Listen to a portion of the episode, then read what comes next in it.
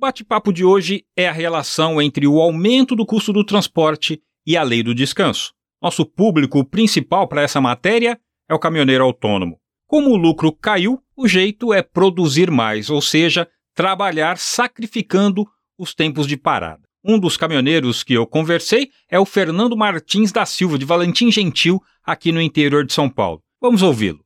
Eu, como faço muito interior de São Paulo, eu tenho que fazer de duas a três viagens por semana para poder compensar o aumento do diesel. E antes você fazia quantas? Hoje, eu, antigamente eu trabalhava uma, eu vinha aqui em São Paulo uma vez por semana. Teve que acelerar mais para poder ver se ganha mais e compensar esse aumento, é isso? Isso, eu, tinha, eu tenho que trabalhar muito mais do que eu trabalhava antes, né? Muitas vezes trabalhar aí com poucas horas de sono para poder cumprir o horário e conseguir já descarregar e carregar no mesmo dia para poder voltar ter um lucro é, igual ao que era antes, não é nem maior, é igual ao que a gente tinha antes do aumento.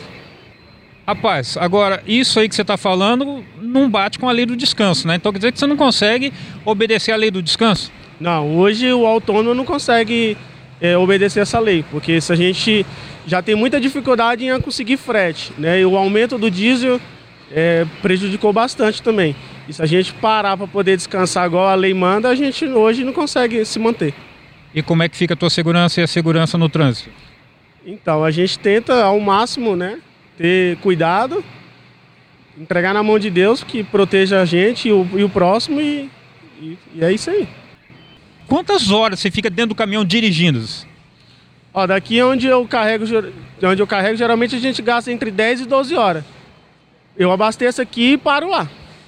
Você não para nem para descansar e ir pro banheiro? Não, nem para nem ir no banheiro. Eu bebo até pouca água para não ter que ir no banheiro, para não, não ter que parar. Dirigindo direto? Dirigindo direto.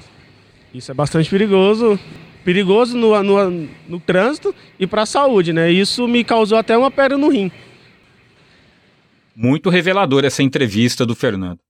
Segundo números divulgados pela Associação Mineira de Medicina de Tráfego, a partir da apuração da Polícia Rodoviária Federal, houve um aumento no descumprimento da lei do descanso no primeiro semestre desse ano foram mais de 50 mil autuações de janeiro a junho de 2022, contra pouco menos de 16 mil no mesmo período do ano passado. Um aumento de 218% de um ano para o outro. É bom lembrar que também faltam pontos de parada e apoio, e que uma medida provisória no início de setembro praticamente acabou com a fiscalização da lei do descanso. Mas isso a gente vai falar em outro boletim.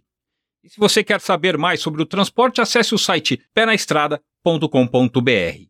De São Paulo, Jaime Alves.